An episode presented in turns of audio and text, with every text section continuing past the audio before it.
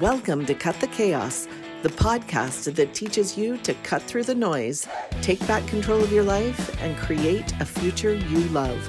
I'm your host, professional certified coach, Sandra Jarvis. Let's do this.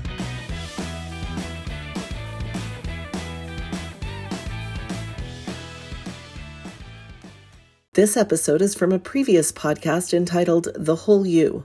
The information contained herein is very relevant to people striving to cut through the chaos and create lives filled with purpose and peace. So please enjoy this throwback to the Whole You podcast. Hey, everybody, welcome back to the Whole You podcast. This is episode number 38, and today we are talking about hope. So, I learned something interesting about hope recently, and I had some thoughts about it and just decided I wanted to share them. So, did you know that hope is the single best predictor of well being for survivors in recovery? I thought that was fascinating. It's the single best predictor of well being for survivors in recovery. So, lots of research and study has been done on this topic, and it's been proven that for cancer patients, for victims of natural disasters, for survivors of violence or abuse, for people who've gone through major trauma. Hope is the best predictor of outcomes focused on well being and quality of life. So, where there's hope, people tend to build things up, including themselves. But the opposite is also true. When hope isn't present, things tend to die. They are not taken care of and they end up being lifeless. So, what is hope? Let's talk about that for just a minute. The dictionary definition of hope is a feeling, expectation, or desire for certain things to happen in the future. All right. The definition that I love comes from Desmond Tutu, who was a Nobel Peace Prize winner and the Bishop of Johannesburg. And he said, Hope is being able to see that there is light despite all the darkness. I love that. Because when I look back at my own life, I can see that although I struggled a lot, hope played a huge part in keeping me moving forward. Because in spite of all of the darkness, in spite of all the despair, in spite of all the trauma and all of the abuse, I always believed that there was light, that somewhere I would find that light. Now, some of you have heard me talk about my my big one theory. so for many years, I believed that someday I was going to face a challenge in my life that would be so big and so all encompassing that if I made my way through it successfully, it would finally prove my worth and allow me to find peace. So I just believed that that once I faced the big one, I wouldn't have to work so hard. Instead, my life would finally start to be what I wanted it to be, and I could start creating the life that I had always dreamed of living. Now, I want to be clear because I actually had a lot of big ones in my life. I had a lot of events in my life that were very traumatic. I dealt with a lot of abuse. And um, every time one of these things would come up, I wondered if this was it. I wondered if this was going to be the big one that finally took away all of my pain and heartache it was kind of a twisted way to live, honestly. when I look back at the years that I lived that way, though, I can see that what I provided for myself through that belief was hope.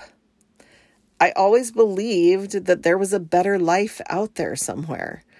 I had hope for a future that was no longer dictated by pain and heartache. I had this hope that there was light despite all of the darkness. Now, it was after the accident that severed my hand that I finally realized that the big one was a fallacy. Something about that accident made me think okay, maybe the trials are just going to keep coming. Maybe life was meant to be a challenge. And maybe there really is never going to be an event in my life that's going to take away all of my problems and leave me with all things beautiful and glorious. and in in that realization, I guess I could have become depressed. But instead, what it did for me was give me more hope. Because what I realized was that I didn't have to sit around waiting for the big one to come. I could actually start creating the life of my dreams right now, today. I could start doing what I'd always wanted to do, even though I was still in the midst of all of the challenges. And for me, that lifted my sights and gave me even more hope than I had had before. In her book, Rising Strong, Brene Brown talks about the path out of powerlessness. And she says that in order to get out of powerlessness, in order to get beyond despair, you have to have hope.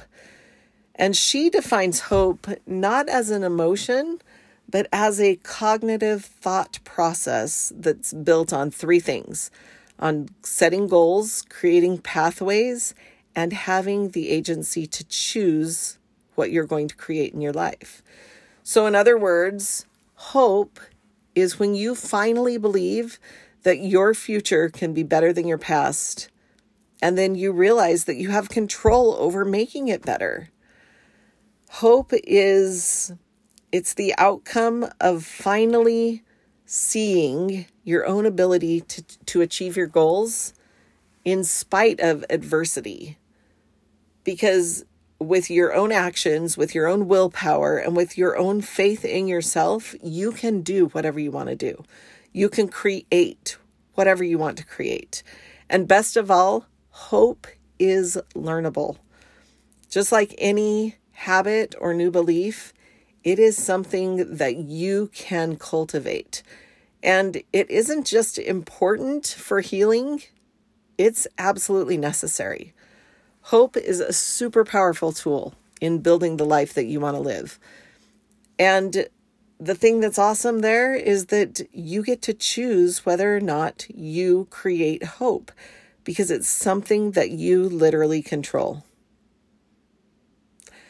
The thing that is most incredible for me is that it seems like once a survivor can start to make some sense out of their trauma and see hope for their future, then they immediately turn around and start helping other people.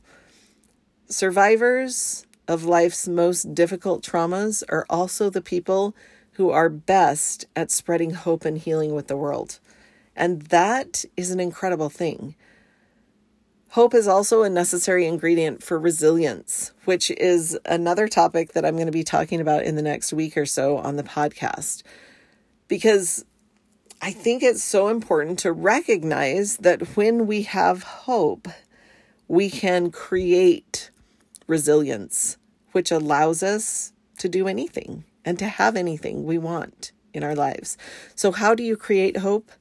Well, it's simple, really. You just decide to believe that your future is going to be better than your past. And you recognize and own the fact that you have the power to make it happen it's not really even necessary to be in a position to start working towards your dreams in order to have hope. You just have to decide to believe. So anyone can do it. It's an awesome thing when you stop and think about it. So today's affirmation is this Today I choose to give myself the gift of healing over misery and hope over despair because I know it's really up to me to decide how I will view the future.